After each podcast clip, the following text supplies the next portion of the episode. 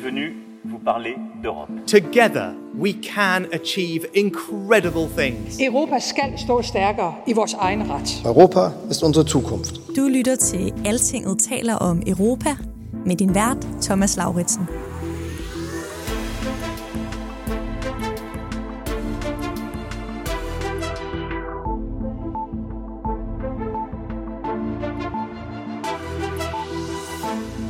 It's not about winners and losers. If we work together, when we work together to manage migration together in the European Union, we are all winners. We have seen that. We are so strong. Kommissæren for migration, svenske Ylva Johansson, var i godt humør, da det endelig lykkedes regeringerne at blive enige om de vigtigste dele af en ny asylpagt for landene i den europæiske union. Det skete her torsdag i Luxembourg, efter at de europæiske regeringer de sidste 7-8 år har tumlet med at få syd og nord til at mødes i en ny fælles politik, efter at den gamle reelt brød sammen under flygtningekrisen i 2015 og 16. Nu siger jeg godt nok landene i den europæiske union, men Danmark er jo som udgangspunkt ikke med i det her på grund af vores retsforbehold. Men den aftale her er alligevel vigtig for os. Det sagde Kåre Dybvad Bæk under ministermødet i Luxembourg. Uanset at, at vi selvfølgelig ligger et fornuftigt sted i øjeblikket i forhold til, hvor mange der kommer til Danmark, så ændrer det jo ikke ved, at lige syd for grænsen i Kruså, øh, så, så, øh, så har man udfordringer øh, med at håndtere øh, det meget store pres, der er i øjeblikket, og vi er jo ikke en, en ø, øh, der er uafhængig af vores naboer. På et tidspunkt kommer det selvfølgelig også til at betyde noget for os, og derfor bliver vi også nødt til at være en del af den her diskussion. Ja, der er stort pres på Europa igen, siger udlændinge- og integrationsministeren. Den her nye aftale kommer på et tidspunkt, hvor tallene for irregulær migration til Europa over Middelhavet og via Balkan igen er eksploderet. De er nu de højeste tal siden 2016. Men det er ikke alle, der tror på, at det nytter noget med en ny europæisk asylpagt. I dag skal vi for eksempel høre fra Dansk Folkepartis Anders Vistisen. Mm, jamen altså, det løser jo ikke det problem, at der ikke rigtig er nogen, der vil huse de her asylanter, hverken frontlinjestaterne eller resten af de europæiske lande. Så så længe man ikke løser, løser de underliggende problem, så, så, så bliver det jo bare noget, der bliver ved med at fortsætte år efter år.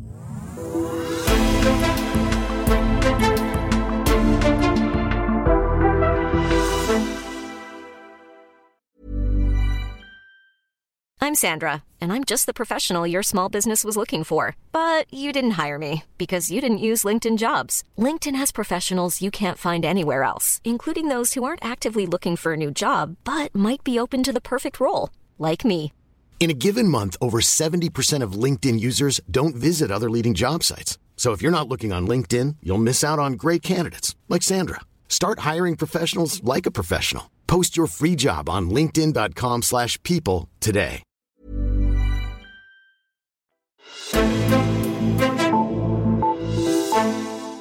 Velkommen til denne udgave af Altingets europæiske podcast, som fokuserer på EU's arbejde på en ny fælles flygtningepolitik. Mit navn er Thomas Lauritsen, og med mig her i studiet har jeg EU-redaktør Rikke Albrechtsen. Rikke, hvor vigtigt er det her for Europa? Det er rigtig, rigtig, rigtig vigtigt. Det er virkelig stort, at de er nået øh, frem til en aftale. Det er mange års dødvand, der er brudt her. Øh, og selvom det her øh, jo ikke er overstået nu, det her er kun landene, der er blevet enige om, øh, om, om deres holdning til de vigtigste dele af den her pakke, som det er. Øh, nu skal de jo også til at øh, forhandle med Europaparlamentet. Ikke? Så er det stadigvæk øh, sådan, at vi er kommet rigtig langt også meget længere, end man havde forestillet sig bare for måske et halvt år siden, hvor det så ud som om, at, øh, at man slet ikke kunne sådan løse den her gordiske knude, som asylproblematikken har været for Europa. Ja. Ikke? Vi går i detaljer med det lige om lidt, men hvad er ligesom hovedprincipperne i det, der er blevet vedtaget nu? Jamen, hele humlen er jo, at landene har været blodigt uenige om, hvordan ansvar og pligter skulle fordeles i forhold til de tusindvis af flygtninge og migranter, der ankommer til Europa. Og nu har man så fundet en model for, hvordan øh, de andre lande i Europa skal hjælpe dem, der ligesom ligger som frontlinjestater i den her øh, debat. Ikke? Og det vil sige landene særligt nede i Sydeuropa, som for eksempel øh, Italien, Grækenland, Malta og, og det lige. Og så er det selvfølgelig et andet meget interessant spørgsmål for os, det er, hvad må det her betyder for Danmark, vi har jo et forbehold. Skal vi så også være solidariske med de her lande, eller hvad skal vi? Det vender vi også tilbage til. Uh, we have to remember that this has been uh, a situation where um, the council has been unable to really uh, agree on these issues for seven, eight years, something. And of course, now it's a bit of uh, this is the moment. Ja, Rikke, her var det igen EU-kommissæren for migration, Ylva Johansson, som vi hørte. Hun taler om 7-8 års forgæves forhandlinger. Skal vi lige kort sammenfatte forhistorien til det her? Den her asylpagt har jo været længe undervejs. Ja, forhistorien skal vi måske bare øh, trække tilbage til, til 2015, hvor vi så flygtningekrisen. For det var der, vi sådan for alvor konstaterede, at der var et problem i det, der er grundpillen under det europæiske asylsystem. Mm. Og det er, okay, hvem er det egentlig, der har ansvaret ja. for en asylansøger? Det var jo der, hvor vi pludselig ind. så de her øh, utrolige billeder af tusindvis af mennesker, der gik op ad motorvejene op gennem Europa. Ikke? Og det var jo netop fordi, at øh, landene simpelthen opgav overhovedet at prøve på at ja. registrere eller asylbehandle ja. de her mm. mennesker, på trods af, at det er det, man efter reglerne skal. Øh, når nogen kommer over øh, mm. EU's ydre grænse, så, øh, er det, så, så er det der, de ligesom hører til mm. i forhold til, øh, hvem det er, der har ansvar for at, at behandle det. Og øh, altså, det bliver man nødt til på en eller anden måde at håndtere. Mm. Øh, og det man så fra EU-kommissionens side gjorde, det var blandt andet at sige, okay, tydeligvis har de her lande nede, særligt sydpå, øh, brug for noget hjælp mm. til at øh, håndtere de her store mængder mennesker. Vi må lave en omfordeling. Vi må flytte ja. rundt på de her flygtninge. Ja. Øh, så de ikke bare ja. altså, giver dem frit lejde, men øh, begynder at tage noget ansvar, men mod en lovning på, at de ikke kommer til at stå med hele. Så de prøvede simpelthen, det var der tilbage, helt tilbage i 2015 og 16, der prøvede kommissionen, den daværende EU-kommission, simpelthen at foreslå sådan en slags kvotesystem. Ja, først så lavede man et frivilligt kvotesystem, og så øh, efter nogle måneder, hvor man kunne se, okay, det her, det, det gik virkelig, virkelig øh, vildt for sig. Vi så, som du sagde, de her øh, øh, billeder af folk, der vandrede øh, hen over marker og op gennem mm. Europa. Og, øh, og, og, og der sagde man så, okay, men vi bliver nødt til at lave det obligatorisk. Og så var der sådan et meget, meget dramatisk møde. Jeg tror, vi begge to ja, det øh, dækkede det ja. mm. øh, over i faktisk lige ved siden af her, hvor vi sidder og optager mm. lige nu. Der ligger noget, der hedder Lex-bygningen, så ja. en stor glasbygning, mm. hvor øh, alle de her minister var stuet ind. Det er ikke ja. den normale rådsmødebygning, så alt var sådan lidt ja. mærkeligt og interimistisk, og der var sådan en følelse af panik, og at nu måtte der simpelthen ske et eller andet, fordi at ingen havde kontrol over situationen. Og det, der skete, var, at det øh, daværende luxemburgske EU-formandskab simpelthen valgte at køre nogle øh, lande, særligt øh, i Østeuropa, totalt over på det her, og så beslutte en, øh, en tvungen omfordeling. Ja. Så øh, landene var forpligtet mm. til at modtage, øh, modtage øh, øh, mm. asylansøgere fra de mest ja. berørte lande. Og der kan jeg tydeligt huske, Rikke, hvordan vi, der, der dækkede det dengang, øh, sådan havde du det sikkert også, øh, sad og tænkte, kan man det? Ja. Altså kan man virkelig tvinge lande til at tage migranter, øh, de ikke vil have? Ja, fordi det her, det, der er man inde og røre ved selve ja. kernen af, hvad er en nationalstat? Ja. Hvem har retten til at bestemme, mm. hvem der skal være i den stat. Og det er derfor, det her er så utrolig følsomt. Mm. Og der er også rigtig mange, der siger, jamen der gik skår i samarbejdet på det ja. møde. Det ja. gjorde, det var med til at skabe den her splittelse i Europa, som vi har brugt mange år mm. på jo at se, om man kunne få til at hele øh, på en eller anden måde, hvor der også var en, en enorm mistro mellem øst ja. og vest, og, ja. øh, og hvor vi særligt fik sådan sat Polen og Ungarn uden for, ja. øh, hvad kan man sige, den almindelige ja. øh, orden, ikke? Øh, fordi ja. de, de, de var simpelthen mm. så vrede, og det var ikke kun dem, det var jo også Altså, øh, den tjekkiske, øh, rumænske, slovakiske regering, der, der også sagde mm. nej til det her, og, ja. og sagde, at det bliver over Altså, det gør, vi kommer ikke til at acceptere en eneste, Nej. som vi ikke selv har lyst til at følge. Og, og i de, de efterfølgende år øh, fik vi jo svaret på spørgsmålet, kan man det? Og svaret er nej, fordi det kommer aldrig til at fungere. Nej, det, øh, det, det gjorde det ikke. Men man kan også sige, vi fik også svaret på, at kan man det? Ja, det kan man godt. Altså rent det juridisk, fordi EU-domstolen, øh, ja. de, gik, de gik til øh, EU-domstolen ja, ja. for, for at prøve. Man kan godt vedtage lovgivningen, men man kan ikke tvinge landene til at øh, respektere den.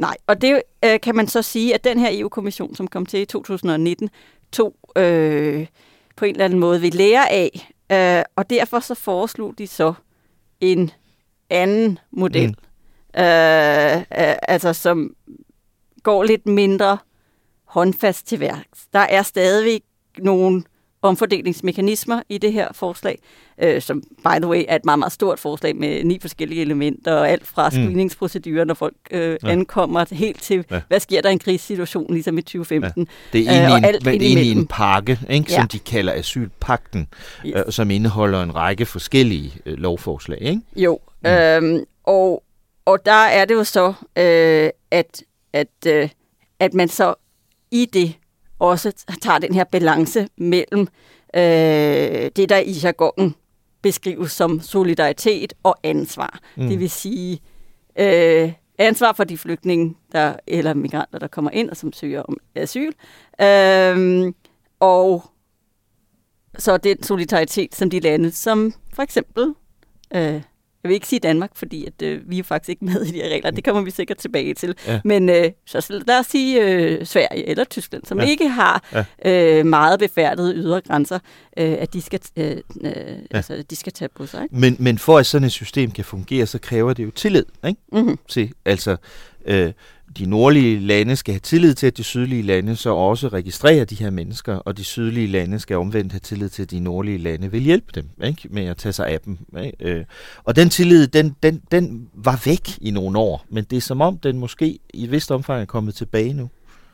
Præcis, og udlægningen her i byen, den, det er, at, øh, at noget af det, som jo har gjort en forskel, det er, at vi på en eller anden måde har været i skyttegravene øh, i overført betydning sammen her i de seneste ja. par år, at vi har haft nogle øh, krisesituationer, vi har haft pandemien, nu har vi krig i Europa, mm. øh, hvor landene har stået skulder ved skulder, øh, og at der så er en følelse af, at når de kan overkomme det, så må man også kunne finde en eller anden form for løsning øh, på det her problem, som jo virkelig er stort, og som er meget sådan ind og røre ved alt mm. det, der er ja. altså kernen ved øh, ja. det, som landene selv gerne vil bestemme. Ikke? Men altså, når det er sagt, så ja, der er kommet en aftale, men det er altså ikke fordi, at alle står og, øh, og, og råber hurra for det her. Mm. Altså, Polen og Ungarn stemte imod, og du havde også en række lande, som, som, øh, som afholdt sig øh, fra at stemme. Malta, Bulgarien, Litauen, Slovakiet.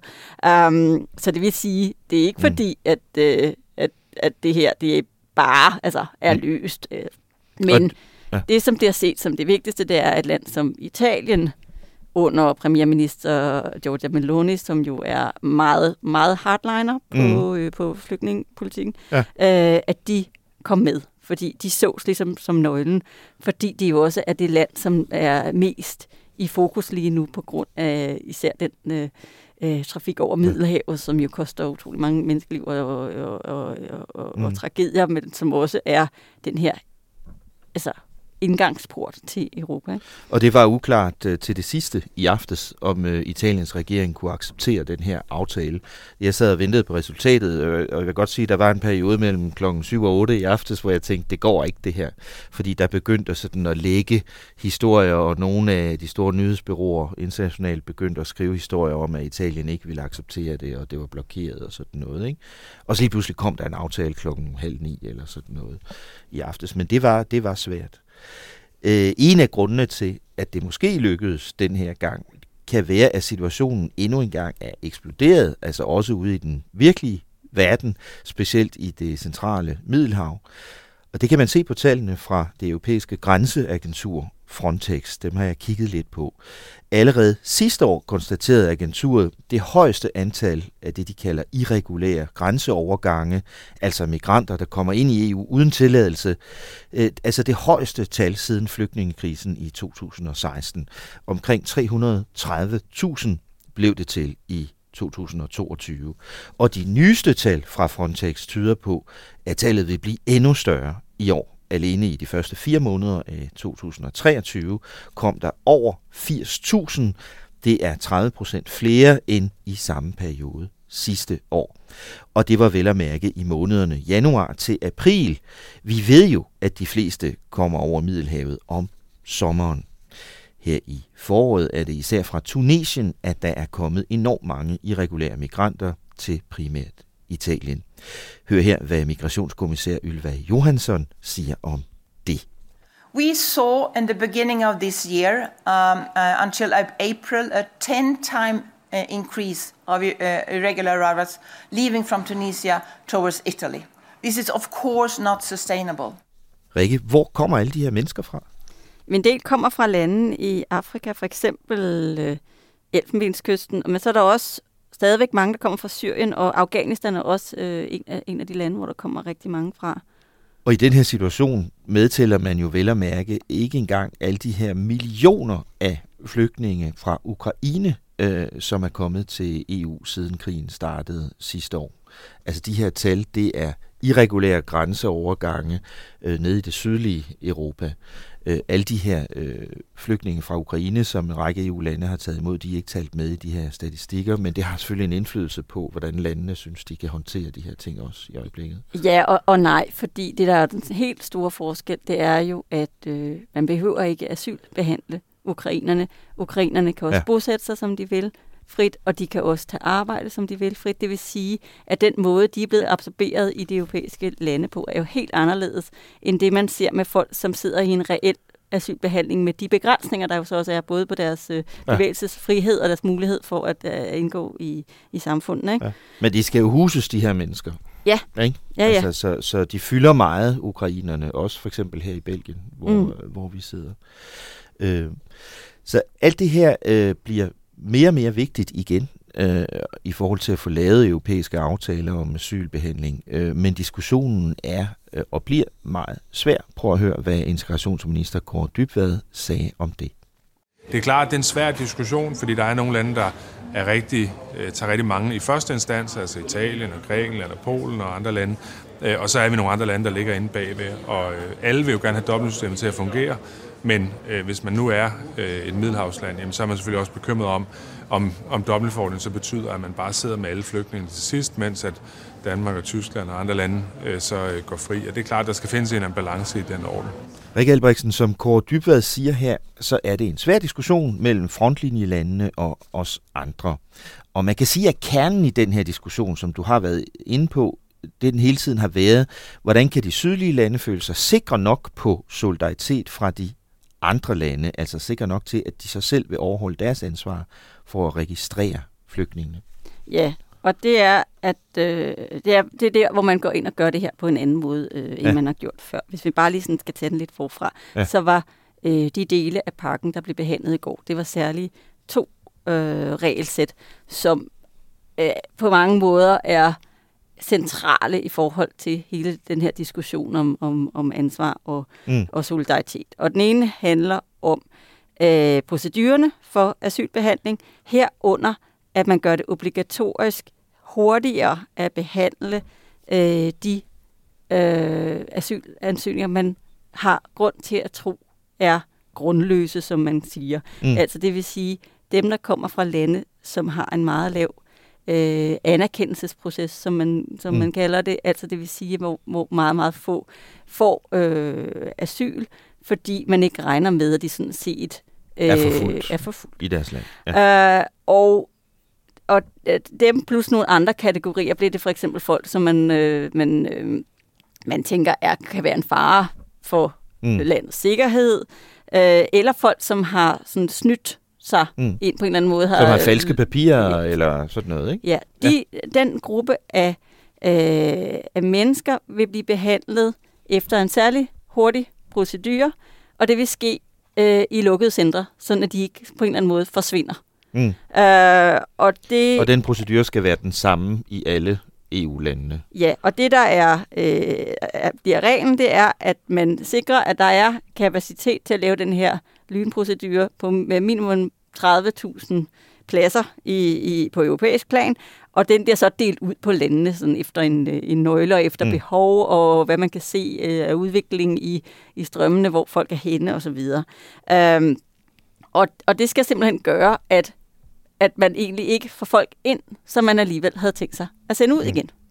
Øh, fordi det på en eller anden måde sådan, øh, kan løse noget af det grundlæggende problem omkring, øh, at folk måske har tendens til at forsvinde, og så dukker op et helt andet mm. sted mm. i Europa, mm. og, og så videre. Så, ja, det er der nogen, der har problemer med. Det ja, her. og det er, øh, hvis man bare ser blandt øh, landenes ministre, så er det altså særligt Tyskland, som virkelig synes, at øh, det her det er noget, der efterlader dem med en øh, dårlig mm. smag i munden. Ja. Det hørte vi også fra, fra udenrigsminister ja. Annalena Baerbock, som var ude at sige, at det er det er bare slet ikke noget, som de øh, synes er en god idé, Nej. men de anerkender også, at uden det her, den er meget vigtige komponent, så vil de andre lande slet ja. ikke sige ja. Men det har været en stor, øh, også intern diskussion i den tyske regering åbenbart. Jeg så øh, Lykke Friis, direktøren for Tænketanken Europa, tweetede, at det godt kunne udvikle sig til en krise i den tyske regering. Det Jamen det kan man også ja. meget, meget, øh, man ja. kan se det meget øh, tydeligt også på de, øh, de, de Øh, reaktioner, der kommer også over fra Europaparlamentets øh,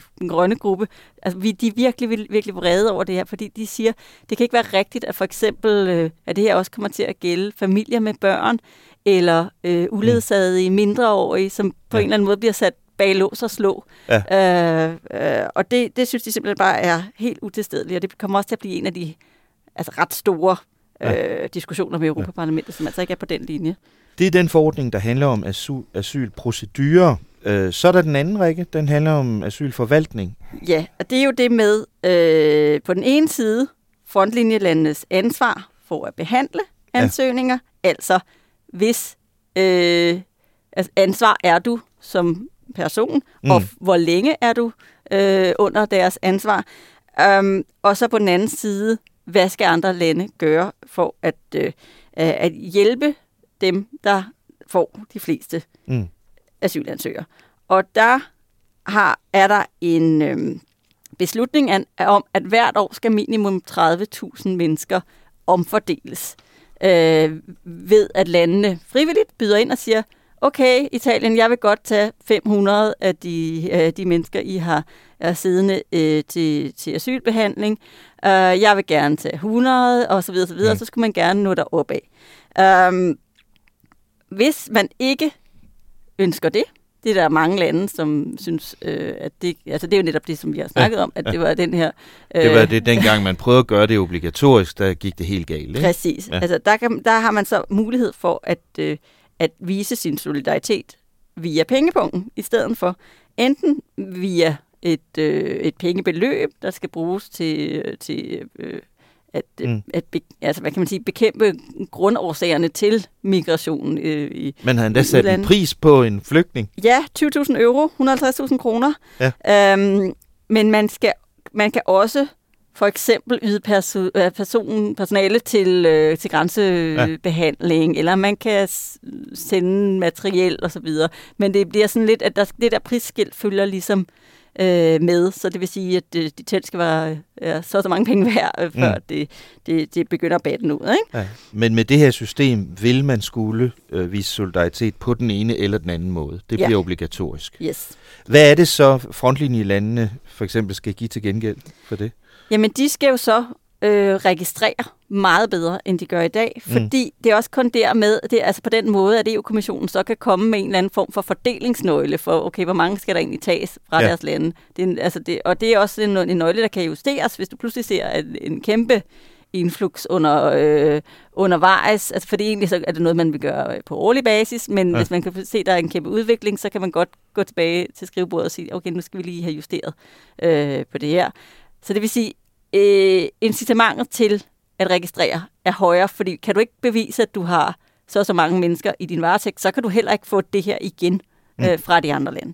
Det er sådan den, den ene del af det. Og det andet øh, handler så om, at det ansvar, man så har for, øh, som det land, som en øh, øh, asylansøger har betrådt først i mm. Europa, det forlænges.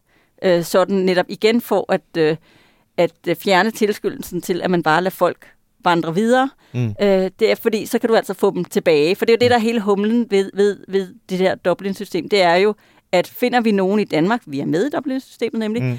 øh, som kommer øh, som er kommet ind i Italien, så kan vi sende dem tilbage til Italien. Ja. Og det kan øh, vi i dag gøre inden for et år. Ja, og det bliver forlænget til to år. Så det vi har her, for lige at opsummere, det er grundpillerne, altså i de her to forordninger, der som sagt kun er noget af en endnu større pakke, men de her to forordninger kan man kalde grundpillerne i et helt nyt asylsystem for øh, Europa, som blandt andet øh, betyder, at modtagerlandene, som du siger, Rikke, skal have ansvaret for de her mennesker, der kommer til dem først, øh, i to år i stedet for et år. Så er spørgsmålet, hvad betyder det for Danmark? Danmark står jo i en særlig situation her på grund af øh, retsforbeholdet. Øh, fordi øh, den del, der handler om solidaritet, er vi udenfor. Øh, men noget af det øh, kan vi jo godt være med i, Rikke. Du nævnte, øh, at vi er tilknyttet Dublin-reglerne. Kan du ikke lige skære det helt ud i pap for os? Øh, hvad er vi med i, og hvad er vi ikke med i?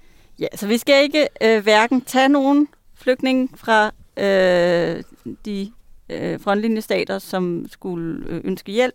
Vi skal heller ikke betale penge øh, til nogen fond, eller sende telte eller noget i den dur. Øh, til gengæld så er vi med i det, øh, som vi lige talte om før, netop øh, Dublin, som handler om, at øh, vi kan sende øh, folk tilbage til det land, som de er kommet til først. Um, og dermed nyder vi også godt af, at man så har forlænget den her ansvarsperiode. Uh, for det vil sige, at vi kan altså sende folk tilbage i længere tid, end vi kunne før. Lad os lige høre, hvad integrationsminister Kåre Dybvad sagde om det. Altså, jeg tror, den del, som handler om dobbeltforordning, og hvad der kommer til at stå i stedet for dobbeltforordning, det er vi sådan set indstillet på også at skulle have øh, i vores lovgivning, men det er klart det andet, som handler om at lave, som der i hvert fald er et ønske om øh, i nogle dele af, af kontinentet, som handler om at, om at have en eller anden form for øh, tvungen omfordeling procentvis, uden at vi ved, øh, hvor mange der egentlig kommer. Øh, det ser vi jo som en tiltrækningsfaktor i forhold til flygtninge. Altså, at hvis alle ved, at man bliver omfordelt til et land, så vil der komme mange flere over Middelhavet. Menneskesmuglerindustrien vil vokse. Der vil være flere, der dør øh, undervejs. Øh, og, det, og det ser vi som, som endnu mere ødelæggende for asylsystemet. Rikke Elbriksen, det lyder altså som om, at Danmark får en total badebillet her.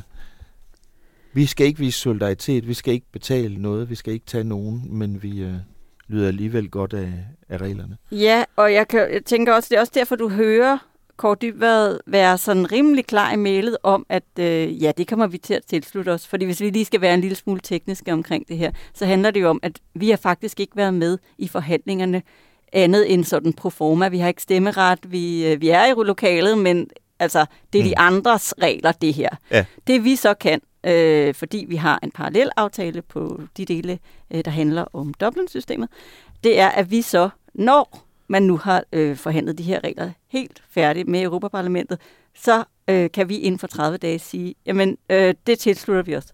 Og hvis vi ikke tilslutter os, så, øh, så ryger vi simpelthen ud af det der system. Så, øh, og så begynder ja. det også at være sådan, øh, uvist, om vi kan være ved Schengen-reglerne og så videre, videre. Så der er, der er meget på spil her. Men ja. det er en take it or leave it ting for Danmark. Men vi har øh, rimelig meget sagt, uh, we're gonna take it, fordi at det virker som om, det er nemlig, som du siger, en ret god deal set med danske øjne, i og med, at vi øh, sådan set ikke skal være med til at tage noget af det der ansvar, som vi ja. har talt om. Så vi får en fordel, kan man sige, i og med, at vi nu vil, hvis vi tilslutter os osv., øh, vil kunne sende øh, asylsøgere tilbage i en periode på to år, tilbage til første modtagerland i stedet for et år. Men vi skal ikke til gengæld for det vise nogen form for solidaritet over for de frontlinjelande. Hvordan i alverden har Danmark fået sådan en ja. Hvordan kan det lade sig gøre? Jamen altså, det gode gamle retsforbehold, ikke? Um, jamen ja. det, det er... Lad mig, lad mig vente sådan lidt om at sige, at det, det, den udfordring, vi havde, øh, indtil de her nye regler blev præsenteret, det var, at vi netop i den model, man havde lavet for en reform af Dublin-systemet, som så til sidst guldsejlede, øh, den var ikke skruet sammen sådan. Der var vi med i øh, hele øh, omfordelingskomponenten, ja. øh, kan man sige.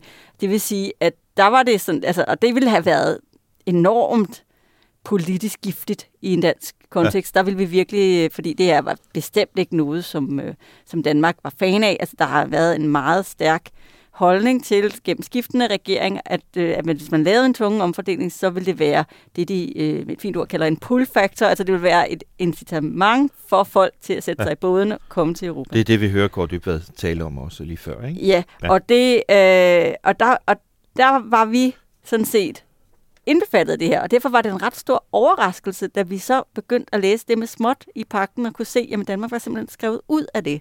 Når man så taler med, med, med danskere, der har været med tæt på den her proces, så siger de, ja, men det var fordi, de, den første udgave af reglerne var et misfoster. Der skulle slet ikke have været den der solidaritetskomponent inde i Dublin-reglerne. Det er ikke det, Dublin skal. Det Nej. Dublin skal handle om, hvem har ansvaret. Det ja. handler ikke om, nu skal vi hjælpe dig med at løfte det ansvar. Um, så det vil sige, at egentlig så mener man bare, at man rettede noget i systemet, som var, øh, var galt i den model, de havde præsenteret tidligere. Mm. Men det var stadigvæk, husker jeg det som en meget stor overraskelse, da den kom frem, at vi simpelthen var sluppet så billigt. Ja. Og man kan jo også spørge sig selv, om ikke på et eller andet tidspunkt øh, hen ad vejen, når de her regler bliver til noget, øh, og man arbejder videre med den her fordeling af, ansvar og solidaritet, så kan man jo godt spørge sig selv, om der ikke på et eller andet tidspunkt er nogle af de andre lande, der, der vil sige, hov, Danmark, ja. skal I overhovedet ikke bidrage med noget her? Ikke? Jo. Altså, så på den måde kan det være, at der længere øh, ude i fremtiden kommer en, øh, en diskussion. Men det ved vi ikke. Lige i øjeblikket ser det ud til, at Danmark får en virkelig win-win øh, aftale her. Og så skulle man jo egentlig tro, at selv de største høge på udlændingepolitikken i Danmark er stillet tilfreds. Og selv i Dansk Folkeparti tager man det også meget roligt i forhold til EU's nye asylpagt. Men det er altså også kun fordi, at Danmark netop har det her forbehold. For selve asylpakten kommer ikke til at løse problemerne, det mener Dansk Folkepartis europaparlamentariker Anders Vistisen, som jeg talt med tidligere. Jeg, jeg tror ikke på, at den løsning, der ligger på bordet, kommer til at løse de øh, udfordringer, der er på Europas ydre grænser, hvor man jo nærmer sig faktisk nogle af de tal, vi næsten kender fra 14-15 stykker. Men, men, øh, men det er jo alt positivt, at man efter otte år øh, i det mindste ser ud til at rykke sig en lille smule på, på nogle af tingene. Er der behov for en fælles politik i Europa, også om fordeling af, af flygtninge? Nej, altså der er kun behov for en fælles politik i Dansk Folkeparti's optik, hvis det er noget, der trækker øh, mod en rigtig reel løsning af, af de underliggende ting i, i flygtningeproblematikkerne. Og der tror vi ikke på, at tvangsfordelingen løser ret meget i den forstand, at, at det, det vi øh, ser som, som vores fokusområde, det er jo, at man skal ødelægge menneskesmuglernes forretningsmodel. Og det, det ser vi egentlig ikke tvangsfordeling som sådan en, en løsning på. Det, det vil jo egentlig bare hjælpe med at fordele de her folk rundt i Europa. Det er de færreste af dem, der flygter, der ønsker at blive for eksempel i de her frontlinjestater som Grækenland eller Italien. Tanken er jo at få Italien eller Grækenland eller andre frontlinjelande til at registrere mere, end de gør i øjeblikket. Til gengæld for, at de andre lande så viser en form for solidaritet, altså enten ved at tage imod nogle af flygtningene, eller ved at give penge, eller ved at give bistand på andre måder. Vil det ikke være en fair løsning? Mm, jamen altså, det løser jo ikke det problem, at der ikke rigtig er nogen, der vil huse de her asylanter, hverken frontlinjestaterne eller resten af de europæiske lande. Så så længe man ikke øser, løser det underliggende problem, så, så, så bliver det jo bare noget, der bliver ved med at fortsætte år efter år. I den nye aftale øh, ligger der øh, et kompromis øh, om, at øh, den periode, hvor man kan sende øh, flygtninge tilbage til det første modtagerland, den bliver forlænget. I dag er det et år, man kan det, og der bliver diskuteret, øh, at man måske går helt op til to og et halvt år. Nu må vi se, hvor det lander præcist. Hvis det skulle blive sådan, øh, ville vil det så ikke være en fordel for Danmark? Fordi Danmark kunne jo vælge at tilslutte sig den del af aftalen, uden at blive forpligtet af noget af det andet. Jo, altså det ville jo være en fordel, hvis man kan rent faktisk kan sende dem tilbage, øh, og, og det er jo så der, hvor vi har haft en udfordring øh, de seneste år. Nu har jeg lige set de opdaterede tal på, øh, på Dublin-forordningen fra sidste år, og der var det netto øh, under 25 øh, personer, som Danmark kunne sende ud, mere end man skulle tage tilbage jævnfør Dublin-forordningen. Så det er jo ikke fordi, det er store tal i, i, øh, i det store sammenhæng, som Dublin-forordningen hjælper Danmark med i øjeblikket. Gør det det så marginalt bedre, at man udvider perioden? Ja, det gør det jo, forudsat, at øh, der så også bliver registreret, at man rent faktisk menneskeretligt inden for de konventioner, som Folketinget ønsker, at vi, vi overholder, kan, kan sende til, tilbage til lande som for eksempel Italien. Men, men det er ikke det, der er det afgørende for det sådan, asyltallet i Danmark. Mm. Men synes du, at, at, øh, at Danmark så ville skulle tilslutte sig den del af, af, af aftalen, så vi kan få den længere periode? Jamen, altså i Dansk Folkeparti's optik, så er de toplintal øh, i forhold til, hvor mange vi kan sende ud mere, end vi modtager, så små, at det, står ikke rigtig mål med det, at vi også skal være forpligtet af Schengen-reglerne, altså det, at vi ikke kan have permanent grænsekontrol, kombineret med det, vi jo synes, der er den rigtige løsning, nemlig en eller anden variant af den australske model, hvor man ikke har spontan asylbehandling i Danmark. Så Dansk Folkeparti's løsningsforslag er jo, at man sådan set træde ud af det her system og indfører permanent grænsekontrol. Øh, men hvis der ikke er flertal for det, så kan man jo godt gå med i nogle regler, der gør tingene marginalt bedre. Jeg tror bare ikke, det kommer til at løse ret meget på, øh, på migrationsudfordringen i Europa.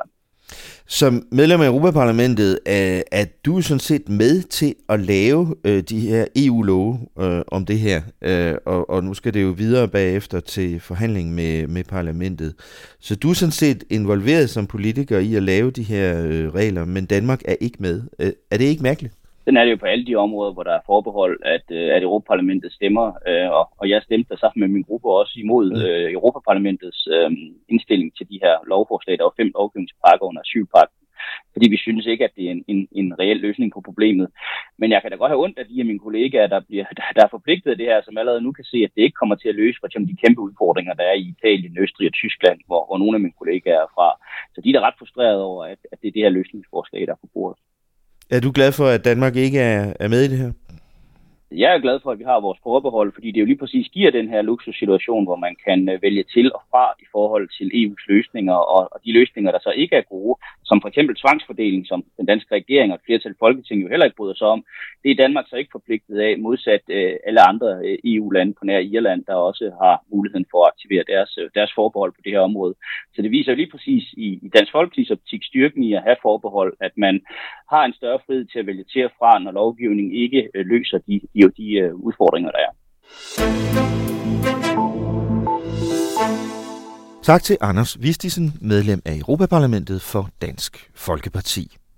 Rikke Albrechtsen, som vi kan høre her, så er det da fint nok med Dansk Folkeparti at tilknytte Danmark de her nye Dublin-regler, og så bare nyde godt af, at vi står uden for forpligtelsen til at vise solidaritet ved at tage et vist antal flygtninge eller betale til de her frontlinjelande. Men det, som Dansk Folkeparti jo virkelig drømmer om, det er jo sådan en model, øh, hvor de her migranter bare slet ikke kommer ind i Europa, men at deres sager bliver behandlet uden for vores grænser. Altså det, som der var nogen, der engang kaldte Australien-modellen, hvor, hvor de sådan bare sendte dem ud på en eller anden ø øh, langt væk, ikke? mens deres øh, ansøgninger blev øh, behandlet. Hvad, hvad er der blevet af den diskussion om ydre grænser og modtagelejre uden for Europa osv., som den danske regering jo også øh, taler rigtig meget om?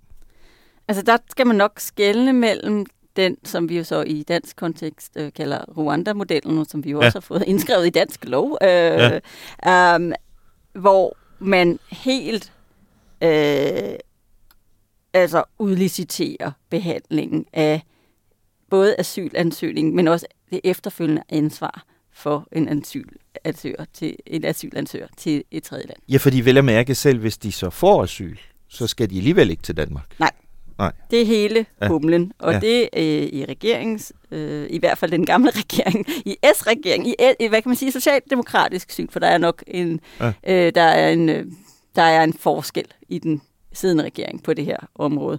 Øh, men, men hos Socialdemokraterne, så er det her altså fuldstændig lige med den her øh, grundfortælling om, at det, det er det, der skal bryde mm. øh, den her sådan øh, businessmodel, forretningsmodel for menneskesmuglere, mm. øh, fordi at det ikke længere vil være attraktivt at komme mm. til, til Europas kyster.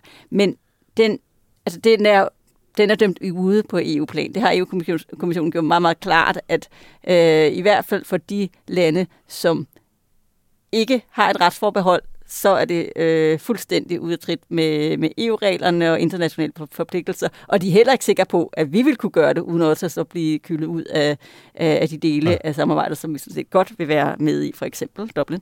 Um, ja. og, Men vi hørte jo alligevel integrationsminister Kåre Dybvad i aftes, da, da mødet i Luxembourg var, var slut, øh, står og sige nogle ting om, at han føler, at der er en større diskussion om de her ting blandt de andre lande. Ja, og det, det tror jeg også, der er, helt sikkert. Øh, men spørgsmålet er, hvordan det ligesom gøres til, til virkelighed på en eller anden måde. Ja. Men det, man ser på, er jo for eksempel øh, den model, vi allerede har med Tyrkiet, øh, som kom i stand der, da, da, da flygtningekrisen var stadigvæk var i, i fuld ja. kog, og, og hvor man... Det var Angela Merkel, der lavede den aftale med Erdogan, ikke? Jo, og, man, ja. øh, og man, man, altså, hvor man havde sådan, øh, altså, hvor, hvor princippet jo er, ankommer der nogen over det ægæiske hav mm. til, øh, til Grækenland, så bliver de mere eller mindre automatisk sendt tilbage, ja. mod at tyr, tyrkerne får en hel masse penge, ja. men også øh, at vi så tager øh, allerede behandlede asylansøgere fra ja. dem, som ja. nogle af dem, der sidder i lejrene. Ja. Øh, og det altså, altså syre, ikke? Ja. Med det resultat, der sidder 4 millioner mennesker eller sådan noget. Ja, i, i altså jeg kan ikke tale det, men, det, men der er ja. rigtig, rigtig mange. Ja. Men i hvert fald, bottom line er, det er en af de, de modeller, som vi, som vi ser nogen fremhæve, også fra dansk side, øh, om man måske kunne gøre sådan lidt mm. bredere. Men det øh, er meget fugle på taget, ja. kan vi godt sige. Men der, hvor det der er en lille smule mindre sådan fugle på taget-agtigt, det er, at, øh, at man så også i den her beslutning, der blev truffet torsdag aften, åbner øh, for, det er ikke sådan en eksternalisering af selve asylbehandlingen, det er, at man kan udvise folk til lande, altså i, i højere grad til lande, som ikke er øh, deres eget mm. hjemland. Mm. Så hvis de har fået deres øh, asylbehandling øh, af, afgjort og, ja. og fundet ud af, at du har ikke et beskyttelsesansvar, eller hvad hedder det, beskyttelsesbehov, så, øh, så kan man udvise dem til et sikkert tredje land. Øh, og det, som er humlen og det kontroversielle i det her, det er, at det bliver landene selv, der skal definere, om noget er et sikkert tredje land. Og det er jo altså ikke sikkert, at alle lande har præcis ja. den samme definition af, om det er, om hvad der udgør øh, et, øh, et sikkert tredje land. Ja. Og det er noget af det, der bliver virkelig slået på nu fra blandt andet flygtningeorganisationer, øh, som super, super problematisk. Ikke? Ja. Men det virker som om, at det på en eller anden måde bliver det mange, altså af nogen, blandt andet af den italienske regering, set som en tredje sten til, at man kan løfte det her ja. spørgsmål længere ja. op. Ikke? Ja. Altså han, han øh, indrigsministeren øh, var ude at sige, at det her, det er, det er bare begyndelsen. Øh, det er ikke, fordi vi nu er i land. Det er nu, vi øh, kommer videre. Altså det er herfra, vi går videre. Ikke? Mm. Øhm, og det er, jo også en, det er jo også en holdning, som vi hører, at den danske regering øhm, er ja. enig i. At man tænker, okay, ja, nu, kan man, nu, nu får vi lukket det her kapitel, men så kan vi åbne den større diskussion om, jamen, hvordan får vi faktisk gjort tilstrømningen mindre, blandt andet via ja. øh, flere aftaler ja. med tredje lande. Og det var så en diskussion, som de tog hul på, også her i Luxembourg øh, torsdag, og det glædede øh, den danske integrationsminister sig, sig meget over, men det var jo så ikke noget af det, der blev vedtaget. Øh, nej. Det, der blev vedtaget, det var de her to forordninger, altså regler, nye regler om, øh, hvordan procedurerne skal være for asylbehandling ved grænserne, øh, og øh, nogle andre regler om, øh, hvordan man skal tage sig af de her øh, mennesker, øh, når de så er kommet ind, og eventuelt fordele dem imellem sig. Hvad sker der videre i forhandlingerne nu, Rikke? Jamen nu er det så, at, øh, at det endelige sværslag skal stå, fordi at øh, vi jo har en sidste forhandlingsperiode mellem øh, Europaparlamentet og landene, og de står altså meget langt fra hinanden på det her område. Øh, så det vil sige, at vi kommer til at få et, et hit efterår, og de er under et enormt stort tidspres, fordi at Europaparlamentet går til valg næste forår, og så der skal det simpelthen være lykkedes inden da. Uh, så så det, det vil sige, det bliver simpelthen uh, noget af det, man, man virkelig skal holde øje med, fordi de står rigtig, rigtig langt fra hinanden, de to parter. Otte år efter flygtningekrisen, Rikke, er de første store skridt taget så nu til en ny fælles europæisk asylpolitik. Der er en ny stor debat, der bliver åbnet af det, om intern fordeling øh, og om, øh, hvordan man, vi gør ude ved, ved grænserne. Det er alt sammen meget vigtigt for Danmark, siger vores regering, men vi står så i det dilemma, at øh, vi vil meget gerne have indflydelse på det, der sker, men vi vil også meget gerne stå uden for store dele af det. Spørgsmålet er, kan vi nyde alle fordelene ved den her nye fælles europæiske politik, uden at vi også en dag skal vise solidaritet. Tak for det, Rikke. Selv tak. Tak fordi du lyttede med på Altingets Europa-podcast i den her uge. Mit navn er Thomas Lauritsen. Jeg havde EU-redaktør Rikke Albrechtsen med i studiet, og det var Clara Vestergaard Lausen, der redigerede. I næste uge er vi tilbage med mere analyse og forklaring om Danmark i Europa. Mens du venter på det, kan du som sædvanligt læse meget mere om EU på altinget.dk. Tak for i dag. Lyt med igen næste uge lige her, hvor Altinget taler om Europa.